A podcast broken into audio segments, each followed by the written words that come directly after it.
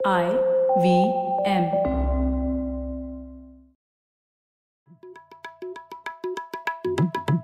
भाई हम हिंदुस्तानियों को बतियाना बड़ा पसंद है।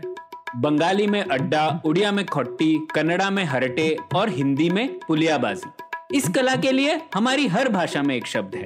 हम तीनों तो अक्सर मिलकर पुलियाबाजी करते ही रहते हैं। तो हमने सोचा आपको भी इसमें शामिल कर लिया जाए। तो आइए प्रणय सौरभ और ख्याति के साथ करते हैं पुलियाबाजी। हेलो सौरभ कैसे हैं आप? बढ़िया प्रणय ख्याति तुम बताओ? बस सब ठीक चल रहा है। आज क्या विषय है हमारा? अरे जी ट्वेंटी इतना मतलब सक्सेसफुल हो गया उसके ऊपर कितनी ओपिनियन पीसेस लोगों ने लिखे हैं कितनी चीज़ें लिखी हैं। और जी ट्वेंटी के अनाउंसमेंट में एक और चीज़ आई थी जो उसके ऊपर भी काफ़ी चर्चा हुई है ये India Middle East Europe economic corridor तो जब वो अनाउंस हुआ एक तो मैं पहले बता दूँ ये आई इस रूट के बारे में मैंने पहले कभी भी नहीं सुना था इस अनाउंसमेंट के पहले। तो मेरा ज्ञान वहीं पे खत्म हो गया उसके ऊपर। तो लेकिन ये अनाउंस हो गया और उसके बाद कई लोगों ने कई चीज़ें लिखी भी इसके ऊपर और सौरभ के पास कई सारे सवाल भी थे। तो हम लोगों ने सोचा, यार, इसको और समझते हैं। और उसी को समझाने के लिए आज हमारे साथ है आदित्य रामनाथन। आदित्य तक्षशिला में एसोसिएट रिसर्च फेलो है और तक्षशिला में कई चीज़ों पर वो काम करते हैं। Space military history West Asia वगैरह वगैरह पे तो आदित्य से हम लोगों ने सोचा और रिक्वेस्ट की कि वही हमें समझाए कि ये आई का माजरा क्या है। तो आदित्य स्वागत है आपका पुलियाबाजी में। थैंक यू प्रणय तो शुरुआत करते हैं आदित्य ये क्या है ये आई मैक मैंने तो आई मैक सेमीकंडक्टर के टाइप से सुना था एक बेल्जियम में सेंटर है पर ये आई मैक क्या है ये? किस बला का नाम है? अभी तो आईमेक प्रणय एक सिर्फ़ एक कॉन्सेप्ट है और जो कॉन्सेप्ट है वो है कि जो इंडिया का जो पश्चिमी तट है वेस्ट कोस्ट वो लिंक करेगा मेडिटेरेनियन सी के साथ। और अगर डिटेल में जाएँ तो बेसिकली मुंबई का जो जेएनपीटी है या गुजरात का जो मुंद्रा पोर्ट है उसको कनेक्ट करेगा ग्रीस के पिरेयस पोर्ट से। और मर्चेंट गुड्स जाएँगे पर ये मल्टी मॉडल ट्रांसपोर्ट होगा। मतलब जहाज़ जाएँगे मुंबई से जबल अली, जो दुबई का पोर्ट है, वहाँ तक, और वहाँ से रेल पे जाएँगे गुड्स यूएई से सऊदी जॉर्डन इसराइल और इसराइल पे जो हाइफा पोर्ट है हाइफा से हाइफा मेडिट्रेनियन सी में पिरेस जाएँगे गुड्स और वहाँ से वो तो यूरोपियन यूनियन है यूरोपियन यूनियन में ओवरलैंड गुड्स कहीं पे जा सकते हैं। तो आइडिया वही है कॉन्सेप्ट वही है। अब तक जो हुआ है, वो बेसिकली एक सिर्फ़ एक मेमोरेंडम ऑफ़ अंडरस्टैंडिंग है। तो 10 सितंबर को ये साइन हुआ था और जो सिग्नेटरीज हैं अभी वो इंडिया है यूएई है सऊदी अरब यूरोपियन यूनियन है पर और उसमें फ्रांस जर्मनी और इटली भी हैं और यूनाइटेड स्टेट्स भी है तो एनीवे anyway, जो इंटरेस्टिंग चीज़ है कि आप उसमें लिस्ट ऑफ़ सिग्नेटरीज देखेंगे तो उसमें जॉर्डन और इसराइल नहीं है अभी हालाँकि बेंजामिन नेतन्याहू अच्छा। जो हम्म। इसराइल का प्राइम मिनिस्टर हैं वो इस, इसको वेलकम किए हैं बोले हैं कि बहुत अच्छा डील है वगैरह वगैरह पर इसमें कुछ ऑड वंस आउट हैं यू नो जी ट्वेंटी में यूएई को इनवाइट किया था यूएई जी ट्वेंटी का हिस्सा नहीं है बट उनको इनवाइट किया था और ये जी ट्वेंटी के साइडलाइंस में हुआ है ये डील और दूसरा ऑड वन आउट है ईयू जिसके ज़्यादातर देश जी ट्वेंटी के हिस्से नहीं है. And you have the US जो इस डील का हिस्सा नहीं है. So US is not part of this corridor फिर भी हाँ। वो एक सिग्नेटरी है. तो ऑब्वियसली वो एक पॉलिटिकल सिग्नल है कि यूएस उसको सपोर्ट करता है। यूएस का आशीर्वाद है एग्जैक्टली तो वहाँ यूएस का जो डेप्यूटी नेशनल सिक्योरिटी एडवाइजर हैं जॉन फाइनर उसी टाइम वो एक इंटरव्यू दिए थे जिसमें बताया कि ये मल्टी मॉडल ट्रांसपोर्ट है कि ये लोअर मिडिल इनकम देशों को लाभ होगा कि इसमें कोई दबाव नहीं है इस डील में। ये बीआरआई का रेफरेंस है ऑब्वियसली और कोई ये भी बोल रहे थे कि ये बीआरआई से बेहतर है और एक तरह से ये इम्प्लीकेशन था उनके बयान में कि ये एक कंपटीशन है बी के लिए। और अगर हम एमओयू के टेक्स्ट देखें तो पहले तो ऑब्वियसली बोल, ये कॉरिडोर को डिस्क्राइब करता है, क्या रूट लेगा। और उसको एक दो सेगमेंट्स में डिवाइड करता है। एक पूर्वी कॉरिडोर और उत्तरी कॉरिडोर जो पूर्वी कॉरिडोर है, वो इंडिया और अरेबिया को कनेक्ट करेगा और जो उत्तरी कॉरिडोर है, वो अरेबिया और यूरोप को कनेक्ट करेगा। जो एमओयू है, उसको डिस्क्राइब करता है कि ये बहुत रिलायबल भरोसेमंद रूट है कि यहाँ पे आईमेक के देश केबल्स लगाएँगे डिजिटल कनेक्टिविटी के लिए और पोटेंशियली इलेक्ट्रिसिटी के लिए और इसमें यह भी है कि पाइपलाइंस लगा सकते हैं ग्रीन हाइड्रोजन के लिए। इसके बारे में बात कर सकते हैं। और उनका प्रॉमिस है कि हम्म। एफिशिएंसी बढ़ेगा कॉस्ट घटेंगे इकोनॉमिक इंटीग्रेशन होगा और लोगों को नौकरी मिलेंगे ग्रीन हाउस गैस कम हो जाएँगे। तो बेसिकली दुनिया के सारे प्रॉब्लम सॉल्व हो जाएँगे। हाँ। और तो खैर ये अभी अभिलाषा है इनका। और जो हम कह सकते हैं कि उसमें एंड में एक प्रैक्टिकल कुछ बात भी हुए हैं। तो एक तो है कि ये क्लियर करता है कि ये सिर्फ़ एमओयू है कि अभी ये सिर्फ़ पॉलिटिकल कमिटमेंट है। और अभी कोई कोई भी देश को कोई ऑब्लिगेशन नहीं है अंतर्राष्ट्रीय कानून में। और दूसरा कहता है कि ये सारे एमओयू के सिग्नेटरीज दो महीने के अंदर फिर से मिलेंगे सारे डिटेल्स को डिस्कस करने के लिए और एक टाइम टेबल बनाने के लिए। इसमें कोई एफटीए टाइप नहीं है ना यूरोप के साथ? कोई कमिटमेंट नहीं है कि इस रूट को यूज़ करने से मार्केट एक्सेस में कोई प्रेफरेंस दिया जाएगा, कोई इंपोर्ट ड्यूटी कम होगी, कि इंडिया के गुड्स को कुछ ज़्यादा वहाँ पे आई I मीन mean, बेचने में आसानी होगी ऐसा कुछ ऐसा नहीं। कुछ नहीं है। ना सिर्फ़ ना एमओयू में ऐसा कोई इंडिकेशन है ना बयानों में किसी ने ऐसे कोई हिंट दिया है। तो ये रूल्स जो ट्रेड रूल्स हैं वो है। वही रहेंगे जो अभी हैं। जो सबके लिए है। तो इसमें मेरा सबसे बेसिक सवाल था सबसे पहले कि भाई तो प्रणय मैंने तो ये रूट पहले आई I मीन mean, ये हिस्टोरिकल रूट है तो मैं मुझे तो लगता था ये रूट मैं जाना पहचाना रूट लग रहा है। ठीक हाँ। ठीक है?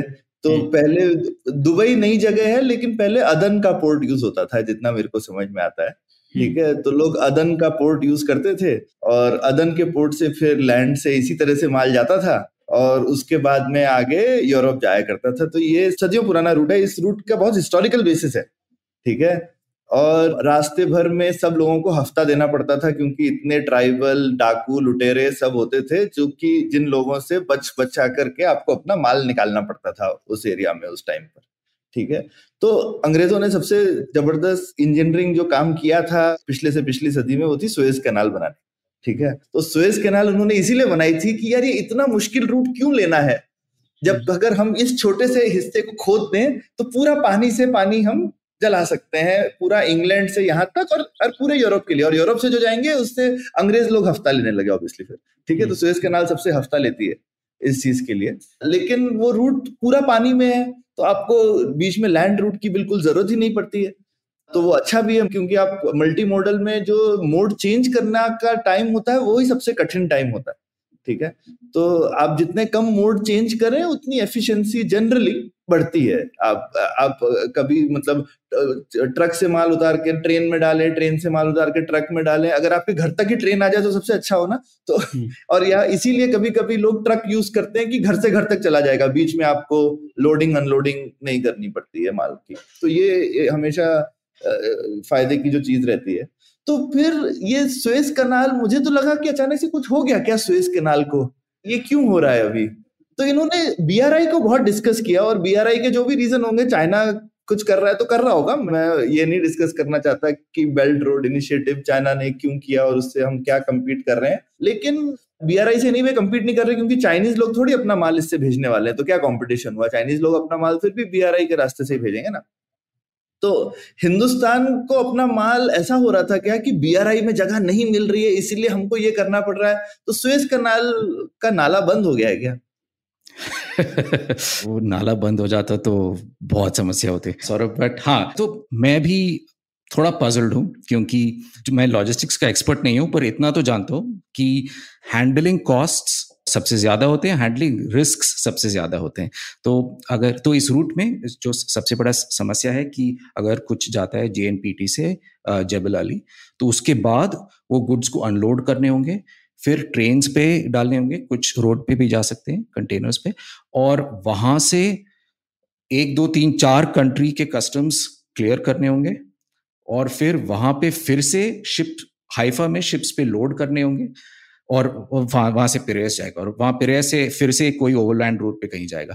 तो ये सबसे बड़ा कॉस्ट और डिले है। अगर एक चीज़ देखिए इंश्योरेंस ठीक है? अगर शिपिंग इंश्योरेंस नॉर्मली क्या करते हैं? आप यहाँ से कहीं और भेजना है कुछ चीज़ तो आप एक इंश्योरेंस पॉलिसी लेते हैं उसके लिए। अब यहाँ पे कम से कम तीन इंश्योरेंस पॉलिसी लेने होंगे। ये प्रॉब्लम सॉल्व हो सकता है कि अगर जैसे कोई दुबई में कोई ऐसा ट्रांसपोर्टेशन लॉजिस्टिक्स कंपनीज़ आ जाएँ जो इस प्रॉब्लम को सॉल्व करते हैं और हम जो एक्सपोर्टर्स हैं या ट्रेडर्स हैं उनके लिए एक सिंगल विंडो ऑप्शन क्रिएट करते हैं। तो वो हो सकता है। इसका सक्सेस उस पर एक्चुअली निर्भर है। नहीं तो ये बहुत कॉम्प्लिकेटेड है और हैंडलिंग में सबसे बड़ा डिले है।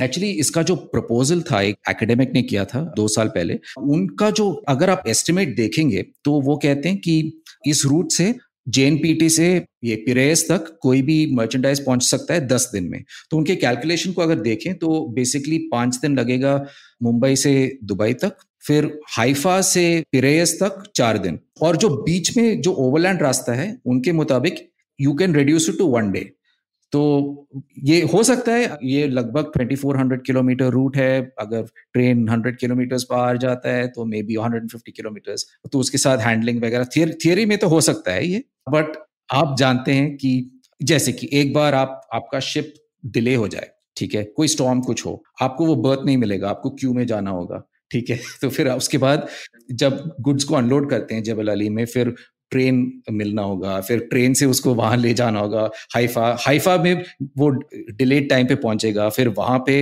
वहाँ पे शिप को बर्थ करना होगा वेट करना होगा ये गुड्स के लिए, या किसी और शिप को आपको अरेंजमेंट करना होगा। तो बहुत से ऐसे प्रॉब्लम्स हैं।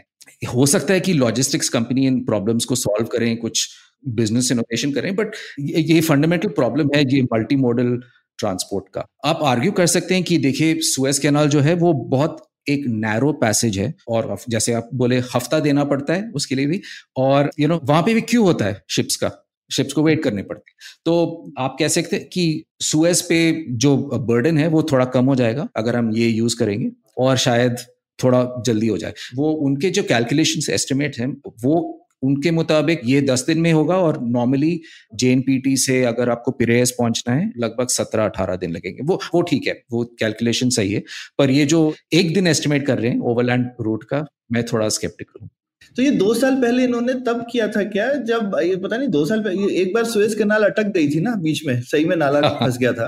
तो उस टाइम पे पूरी दुनिया को पता चला था कि भाई एक सिंगल चोक पॉइंट होने के कितने प्रॉब्लम है।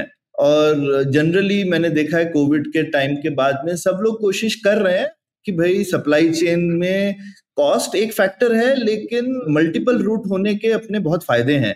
तो ये नहीं होना चाहिए कि कोई एक चीज़ में आप फंस गए तो फिर कोई दूसरा रास्ता जो है वो बहुत ही बेकार है या अवेलेबल ही नहीं है। ऑलमोस्ट पूरी दुनिया के, और शायद इसीलिए यूएस भी, सारी यूएस की ट्रैफ़िक भी फंस गई थी, ठीक है? क्योंकि वो इतनी सारी ट्रैफ़िक सुएज कैनाल के थ्रू जाती है, और वहाँ पे वो एक शिप बेसिकली अटक गया था।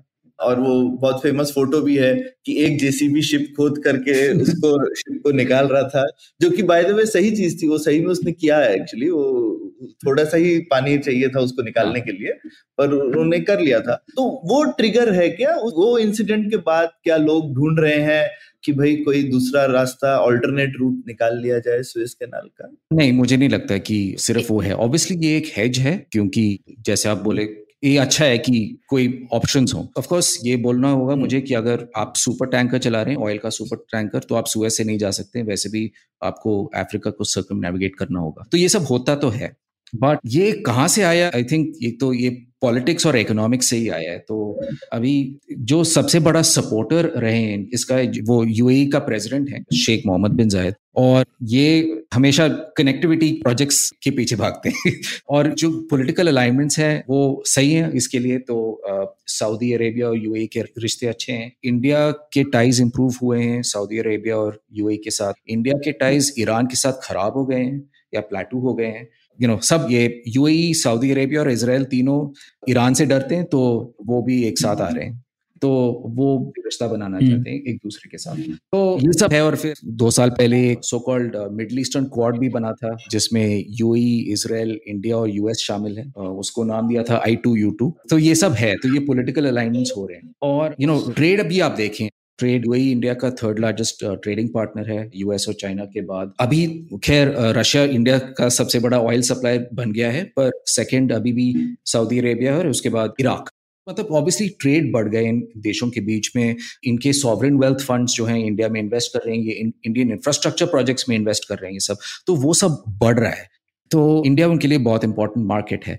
तो उसके साथ ये भी है कि सऊदी अरेबिया चाहता है कि वो अपना इकोनॉमी डाइवर्सिफाई करे, कि ना सिर्फ़ हाइड्रोकार्बन पर, बाकी चीज़ trade financial services clean energy ironically ये सब ये करना चाहते हैं। तो उनके लिए ये कनेक्टिविटी प्रोजेक्ट सेंस बनता है। अब ये बोलना चाहूँगा कि प्रोजेक्ट के जो लोकल हिस्से हैं, वो भी इंपॉर्टेंट हैं। तो ऑब्वियसली जेएनपीटी एक्सपैंड हो रहा है तो जेएनपीटी और मुद्रा पोर्ट भी है। तो ये उनका कनेक्शन जबल वाले के साथ इंपॉर्टेंट है। अरेबियन गल्फ का जो इंटरनल इनलैंड कनेक्शन है, जैसे यूएई e और सऊदी अरेबिया के बीच में, वो भी इंपॉर्टेंट है। वो सब वायबल है।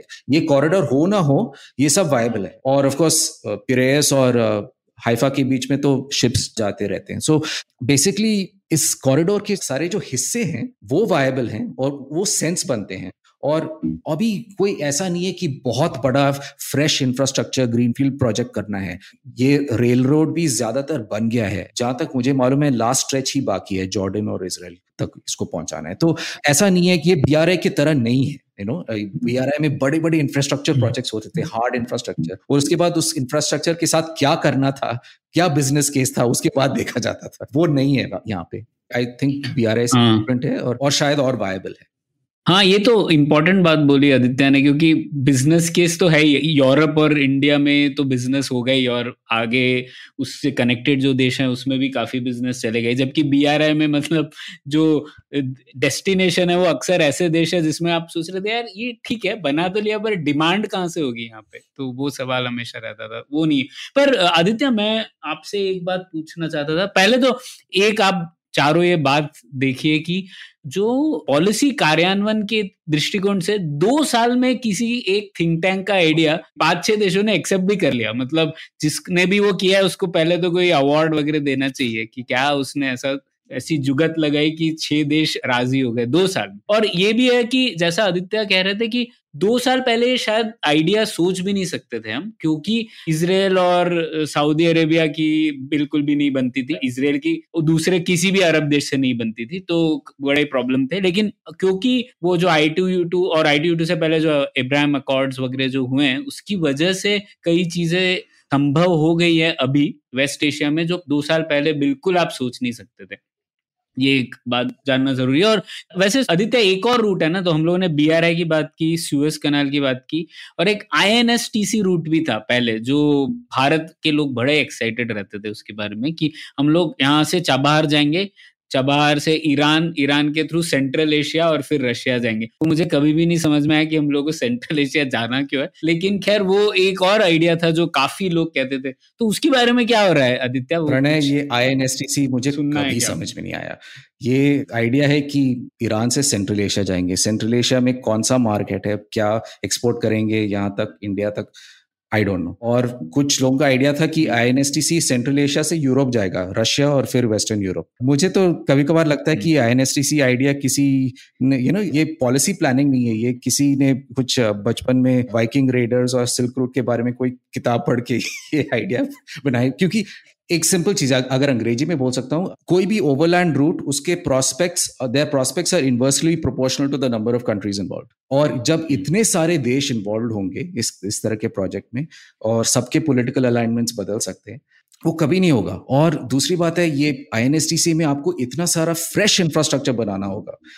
तो कौन बनाएगा, कौन पैसे देगा, कौन प्रोजेक्ट को एग्जीक्यूट करेगा, ये मुझे कभी समझ में नहीं आया।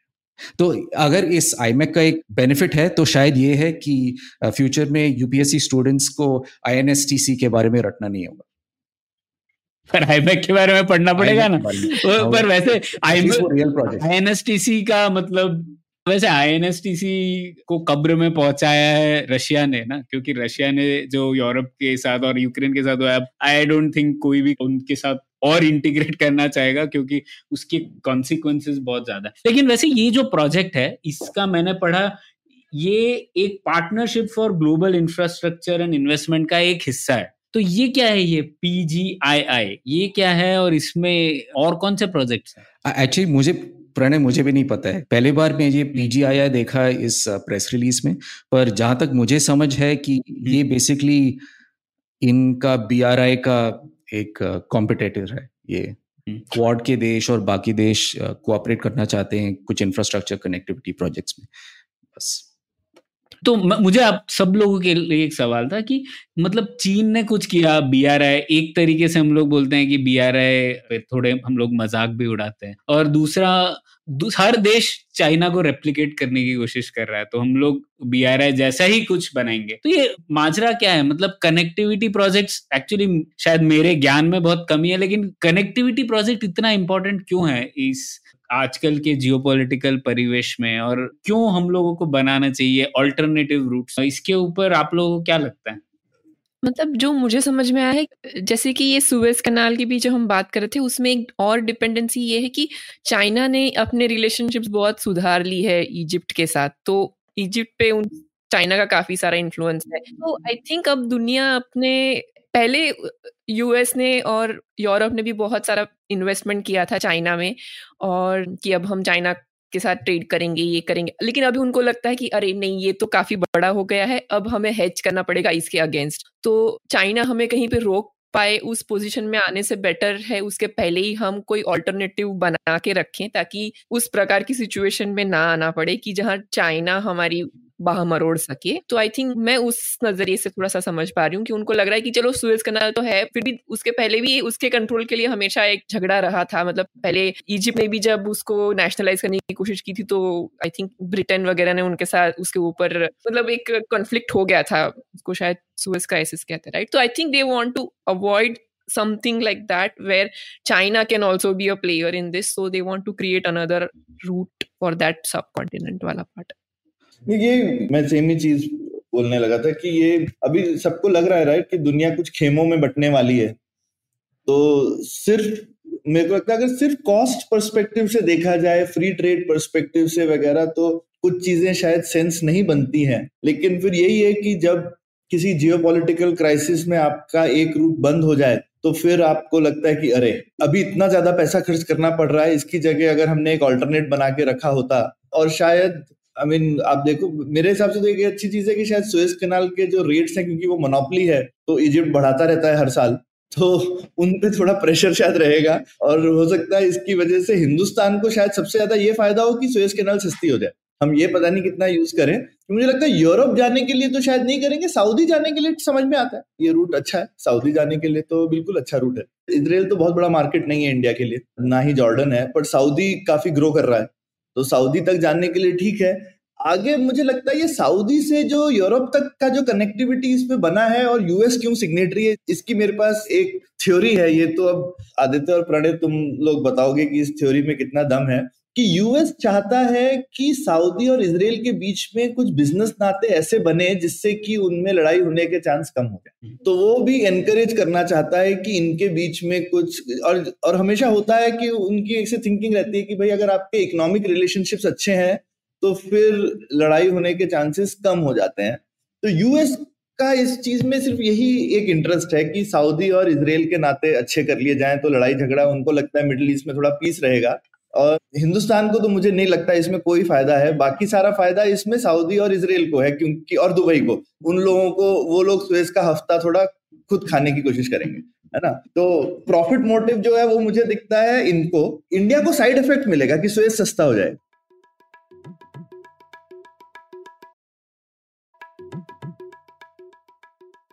हो सकता है कि एटलीस्ट सुएज के रेट्स में कुछ, वो एटलीस्ट बढ़ाए नहीं उसको। अगर ये प्रोजेक्ट सक्सेसफुल हो। बट आई मीन बहुत से ऑल्टरनेटिव हैं। आप अफ्रीका को सर्कम कर सकते हैं। वैस्को डिगामा ने नहीं किया तो हम भी कर सकते हैं। वो भारी प्रॉब्लम हम्म। नहीं है। नहीं नहीं लेकिन लंबा है ना हाँ? काफ़ी।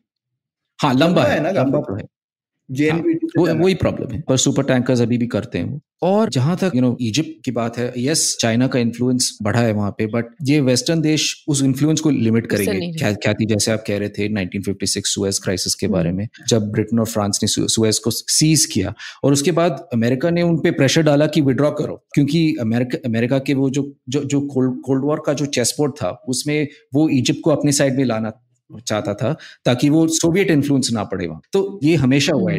एटीन एटी टू में ब्रिटेन ने इजिप्ट को जाके डोमिनेट किया ताकि वो कैनल का कंट्रोल रहे उनके पास। तो मुझे नहीं लगता कि वो इतने आसानी से उसको छोड़ेंगे। बट यस और having alternates is good now जहाँ तक इंडिया का जितना इंडिया को बेनिफिट होगा मुझे तो लगता है कि सबसे इंपॉर्टेंट चीज़ इसमें यही है कि इंडिया इंडिया का जो कनेक्शन है यूएई e और सऊदी अरेबिया के साथ। So India Saudi Arabia trade उसके प्रोस्पेक्ट्स अच्छे हैं। अगर पोर्ट कैपेसिटी दोनों साइड में बढ़ जाए तो अच्छा है। और अगर वहाँ से इनलैंड ट्रांसपोर्ट मिल जाए यूएई e से जेडा या रियाद तक, वो भी अच्छा है इंडियन एक्सपोर्टर्स इंपोर्टर्स के वहाँ से जॉर्डन इसराइल हाइफा नेदरलैंड्स जो भी है, वो थोड़ा pie in the sky idea है। और सऊदी बहुत ग्रो कर रहा है तो सऊदी डेफिनेटली अट्रैक्टिव मार्केट है इंडियन एक्सपोर्टर्स के लिए। हम्म। बहुत चीज़ों के लिए इवन लाइक फ़ूड प्रोड्यूस खाना पीना सऊदी में तो कुछ उगता नहीं है तो हमारे एग्री प्रोड्यूस वगैरह सबके लिए अच्छा है। हाँ जो एकेडमिक थे माइकल तांचुम उनके रिपोर्ट में भी इसी के बारे में बात, बात करते हैं कि फ़ूड प्रोसेसिंग सबसे बड़ा अपॉर्चुनिटी है इंडिया के लिए। तो इंडियन फ़ूड स्टफ़ यूएई से सऊदी अरेबिया वगैरह पहुँच सकते हैं प्रोसेस्ड फ़ूड अनप्रोसेस्ड फ़ूड जो भी। तो ये ज़रूर एक चीज़ है। अब इंडिया से यू तक पहुँचना वो मुश्किल है। वहाँ पे बहुत से नॉन टैरिफ बैरियर वगैरह हैं स्पेशली फ़ूड स्टफ़ वगैरह के लिए। तो पर हाँ यूएई और सऊदी अरेबिया बहुत वायबल है। पर मैं आप लोगों से थोड़ा डिसएग्री करना चाहता हूँ तो मैं तो मुझे नहीं लगता सौरभ यूएस के लिए मतलब ये प्रोजेक्ट ज़रूरी है इसराइल और सऊदी अरेबिया को आसपास आने के लिए। उसको लाने के लिए बस इन दोनों देशों को चाहिए कि यूएस ईरान के साथ कट्टी बना के रखे। जब तक वो है, तब तक इसराइल और सऊदी अरेबिया की बनती रहेगी। मतलब अभी के जियो में बस उतना करना है यूएस मुझे लगता है यूएस का मुख्य उद्देश्य यही है कि उनको अभी ये कनेक्टिविटी एक लेजिटिमेट चीज़ बन गई है इंटरनेशनल पॉलिटिक्स में कि क्योंकि चाइना हर बार कहता है कि वो यहाँ से कनेक्टेड है, ये प्रोजेक्ट कोई मैरीटाइम सिल्क रोड है, ये सिल्क रोड है, वो सिल्क रोड है। तो ये कई देशों ने बोला है कि अमेरिका को अगर चीज़ करनी है दूसरे देशों में तो उसके पास क्या उत्तर है चाइना के प्रोजेक्ट्स के लिए? तो मुझे लगता है वो उस दृष्टिकोण से आ रहे हैं कि उनका में मुख्य उद्देश्य और टारगेट चाइना है। ये सब सऊदी अरेबिया इसराइल छोटी मोटी बात है। तो चीन ने ये सब चीज़ें की तो हम लोग क्या जवाब दे सकते हैं? और ये मुझे लगता है एक जवाब है, ये सब उनके दोस्त ही हैं एम और इसराइल वगैरह तो उन्होंने कुछ बनाया दिया है उसके बारे में। ऐसा मुझे लगता है तो मुझे नहीं लगता कि उनका उद्देश्य कुछ सऊदी अरेबिया और इसराइल को दोस्त, और वैसे भी अगर कुछ गड़बड़ होनी है तो वो फिर भी होगी, ये प्रोजेक्ट की वजह से कुछ बदलेगा नहीं। दूसरा मुझे नहीं लगता, इजिप्ट इतना कमज़ोर देश है कि वो चीन से इतना बहला फुसला जाएगा क्योंकि मतलब इजिप्ट को भी पता है उनका पावर बेस यही है क्योंकि एक one of the power base इसकी सुएज कनाल है हम्म। और मतलब अब्दुल फतेह सीसी तो अभी रिपब्लिक डे में भी आए थे ना भारत में तो वो भी चाहते हैं कि वो वेस्ट एशिया में एक पावर है इजिप्ट तो हमेशा वो चाहते हैं कि उनका दबदबा बनाए रखे तो ऐसा नहीं है कि वो चीन को पूरा सुएज कनाल दे देंगे या फिर दूसरे देशों के अगेंस्ट ये करेंगे, क्योंकि उसी से उनका पावर है या इंटरनेशनल प्रेजेंस है। तो वो भी मुझे नहीं लगता कारण हो हो सकता है इस चीज़ का। तो मुझे तो ये लगता है ये राजनीतिक कारण है। अलग अलग देशों के लिए शायद अलग अलग इंसेंटिव है यूएस के लिए इंसेंटिव है, चीन का, की बी को उत्तर दे पाए तो ये वो बोल सकते हैं। हाँ जैसे आप बोल रहे थे सऊदी अरेबिया को सबसे ज़्यादा इंसेंटिव है इसमें। और मुझे लगता है ये प्रोजेक्ट का सक्सेसफुल या फेलियर होना भी सऊदी अरेबिया के ऊपर ही डिपेंड करेगा, क्योंकि जितना भी पैसा देना है, मुझे लगता है वो ही देंगे।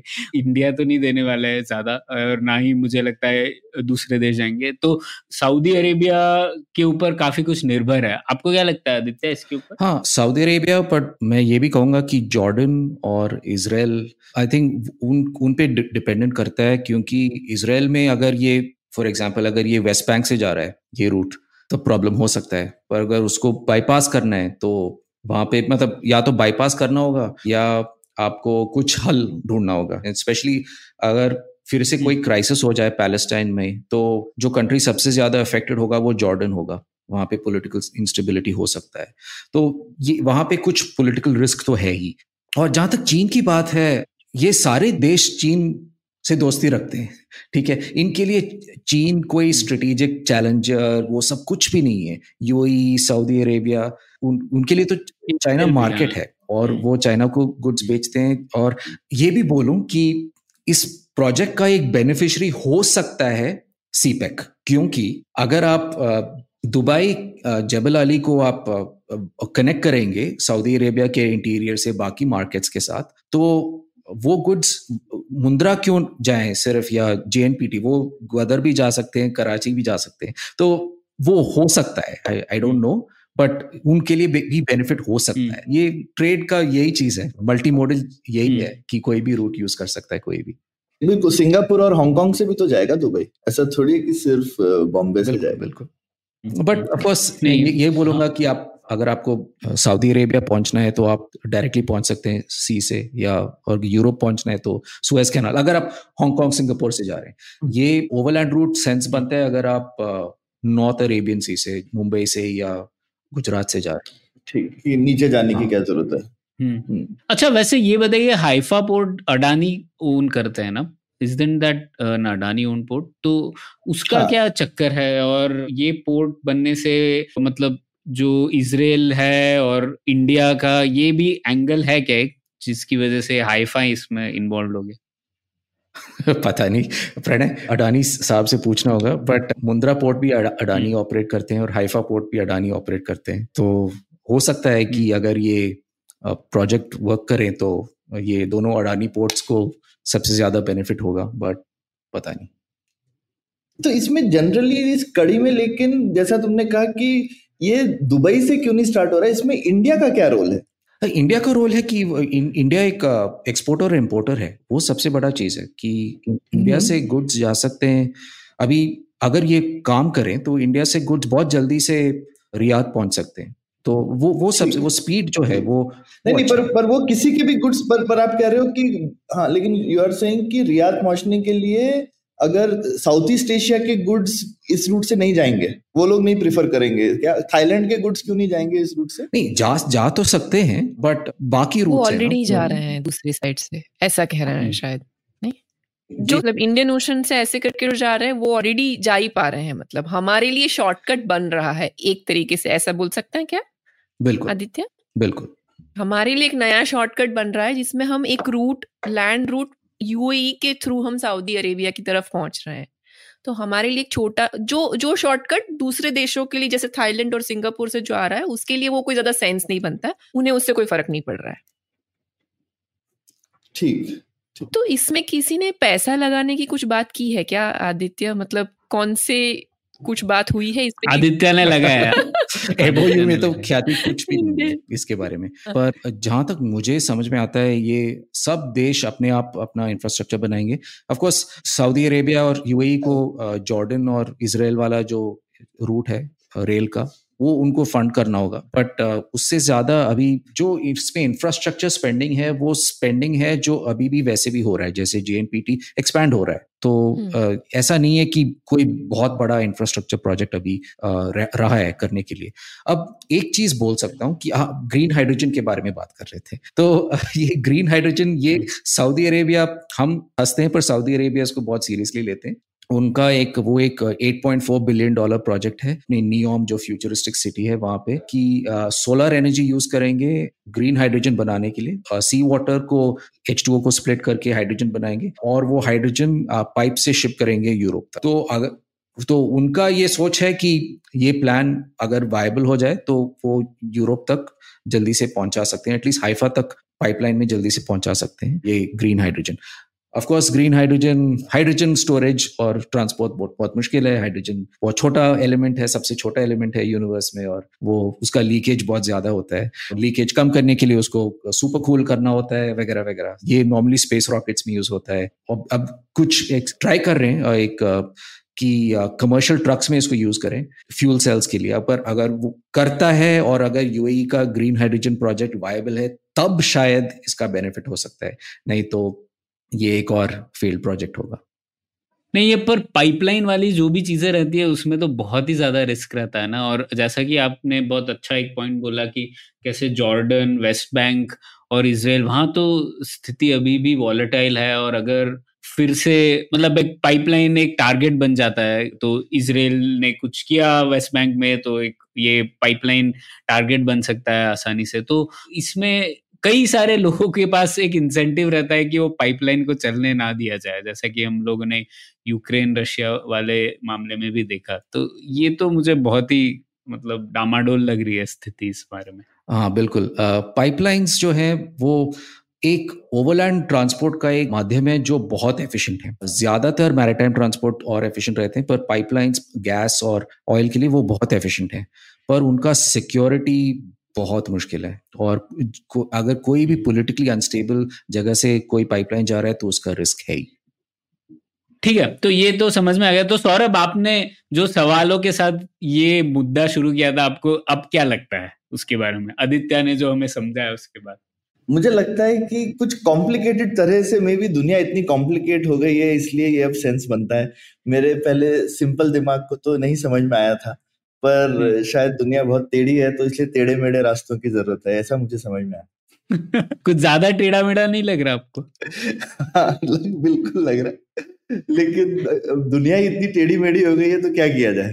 कहते हैं ना हम्म। सीधी उंगली से घी नहीं निकलता। हाँ और भारत के बारे में आप जो एंगल देख रहे थे मुझे लग रहा है कि वैसे आदित्य ये बात बताइए जो पोर्ट हैंडलिंग वगैरह होता है अब हमारा जो पोर्ट है मुंद्रा पोर्ट और जेएनपीटी क्या ये हैंडल कर सकता है? जितने बड़े इतने भी बड़े शिप्स हो यहाँ से आए वगैरह? हाँ अब हैंडल हो सकता है। मुंद्रा तो ऑलरेडी काफ़ी एफिशिएंट है और जेएनपीटी का जो पुराना हिस्सा है वो काफ़ी वो उतना एफिशिएंट नहीं है पर एक एक नया सेगमेंट बन रहा है उसका। दुबई पोर्ट्स वर्ल्ड उसमें इन्वेस्ट कर रहा है और जहाँ तक मुझे समझ है वो बहुत एफिशिएंट रहेगा तो इंडिया का पोर्ट्स इंफ्रास्ट्रक्चर हम्म। ज़रूर बेहतर होते जा रहा है तो और वो ज़रूरी है अगर मर्चेंडाइज गुड्स को और ट्रेड करना है तो हाँ वही, क्योंकि मैं इसीलिए ये बोल रहा था कि अपने प्रॉब्लम्स तो कई सारे ऐसे जो इस तरीके के हैं। मतलब इस तरीके का कोई पोर्ट हो, अभी यूरोप और भारत के बीच में एफटीए होना चाहिए तो उस वजह से हम लोगों का ट्रेड बढ़ेगा यूके और इंडिया के साथ एफ़ होना चाहिए। तो ये चीज़ें हैं, मुझे लगता है, जिससे ज़्यादा गेन मिलेगा। ये ठीक है मतलब बन रहा है और ठीक है, हम लोग कह सकते हैं कि चीन जो बना रहा है, उसके अगेंस्ट एक और समीकरण है, जिसमें का हम हिस्सा है। तो पॉलिटिकल सेंस बनता है, लेकिन इम्प्लीमेंटेशन के दृष्टिकोण से ये सारी चीज़ें जो ज़्यादा रखती है भारत के लिए ना तो एफ़ अगर रूट बन भी गया तो हम लोग यूरोप को बेचेंगे क्या और खरीदेंगे क्या? क्या हम लोग वो दुगुना तिगुना कर सकते हैं तीन चार साल में? वो चीज़ें जो ज़्यादा महत्वपूर्ण है मेरे हिसाब से तो। बिल्कुल प्रणय मतलब पहले ये होना चाहिए अगर बेचने वाले लोग हैं और खरीदने वाले तो रास्ता यूजली वो निकाल लेते हैं बट हम यहाँ होप कर रहे हैं कि शायद रास्ता बना दें तो उससे ज़्यादा लोग एनकरेज हों बेचने खरीदने के लिए। लेकिन दोनों तरह से होती हैं चीज़ें। कभी कभी ऐसा भी होता है कि आपने रास्ता अच्छा बना दिया तो वो अट्रैक्ट करेगा इन्वेस्टमेंट अब शायद सऊदी और दुबई के लिए दोनों देशों के लिए बहुत इंपॉर्टेंट है कि वो इंडिया में इन्वेस्ट करके इम्पोर्ट एक्सपोर्ट बढ़ाएँ ताकि उनको उसका फ़ायदा हो। तो इससे हो सकता है इन्वेस्टमेंट इंडिया में बढ़ जाए कुछ कुछ चीज़ों में। पोर्ट्स में तो जैसे आदित्य ने बोला बढ़ी रही है बाकी जगहों पे भी हो सकता है आपको और इन्वेस्टमेंट मिले क्योंकि वो कहेंगे ठीक है हम अपने सॉवरन वेल्थ फंड का पैसा यहाँ लगाते हैं। क्योंकि इनडायरेक्टली आप देखो कि सॉवरन वेल्थ फंड ऐसी जगहों पे पैसा लगाते हैं जिससे इनडायरेक्टली उनकी कंट्री को कहीं तो बेनिफिट मिले। तो हम्म। ये चीज़ हो सकता है हिंदुस्तान में इन्वेस्टमेंट अट्रैक्ट करे वो तो फिर अच्छी चीज़ है हमारे लिए। एक लास्ट पॉइंट ऐड करना है। मुझे जहाँ तक मैं जो भी बिज़नेस देखा हूँ बेसिकली दो तरह के गुड्स हैं। जो एक जो गुड्स हैं वो वो हैं जो आ, अभी चाहिए और वो ज़्यादातर एयर फ्रेट पे जाते हैं। और बाकी जो हैं वो गुड्स हैं जो चलो अगले महीने लेके आओ। हम्म।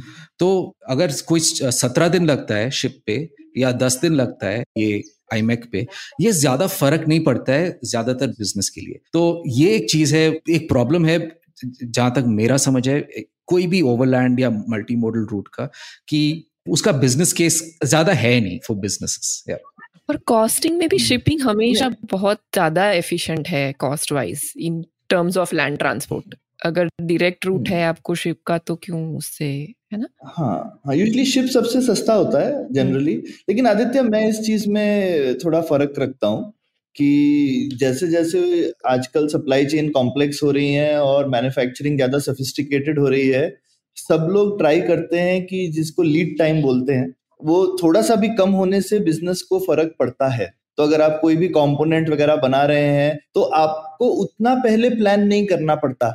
और सबके प्लानिंग साइकिल शॉर्ट हो रहे हैं दुनिया में आजकल।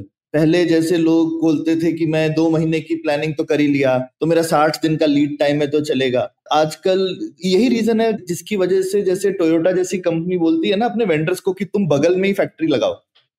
क्योंकि वो कभी कभी उनको दो दिन पहले बोलेगी कि मुझे परसों क्या चाहिए। तो आप उनको फटाफट माल दे सको, क्योंकि आप प्रोडक्ट मिक्स चेंज करना चाहते हैं फटाफट। तो जैसे जैसे दुनिया, आप जैसे ऐसे कंज्यूमर मैं बोलूँगा लोग देखेंगे, आप जैसे जैसे जस्ट इन टाइम डिलीवरी ले रहे हैं कि मुझे दस मिनट में सब्ज़ी मिल जाए, मुझे सेम डे में अमेजोन ये डिलीवर कर दे वो प्रेशर फाइनली मैन्युफैक्चरर्स के पास जाता है और उनको बहुत ही जल्दी जल्दी अपनी प्रोडक्ट मिक्स चेंज करने पड़ते हैं। तो लीड टाइम का उनको फ़र्क पड़ता है और कोई चीज़ अगर मैं बोलूँगा कि सत्रह दिन से दस दिन हो रही है तो ये मैन्युफैक्चरिंग की दुनिया में बड़ी चीज़ है। Okay okay.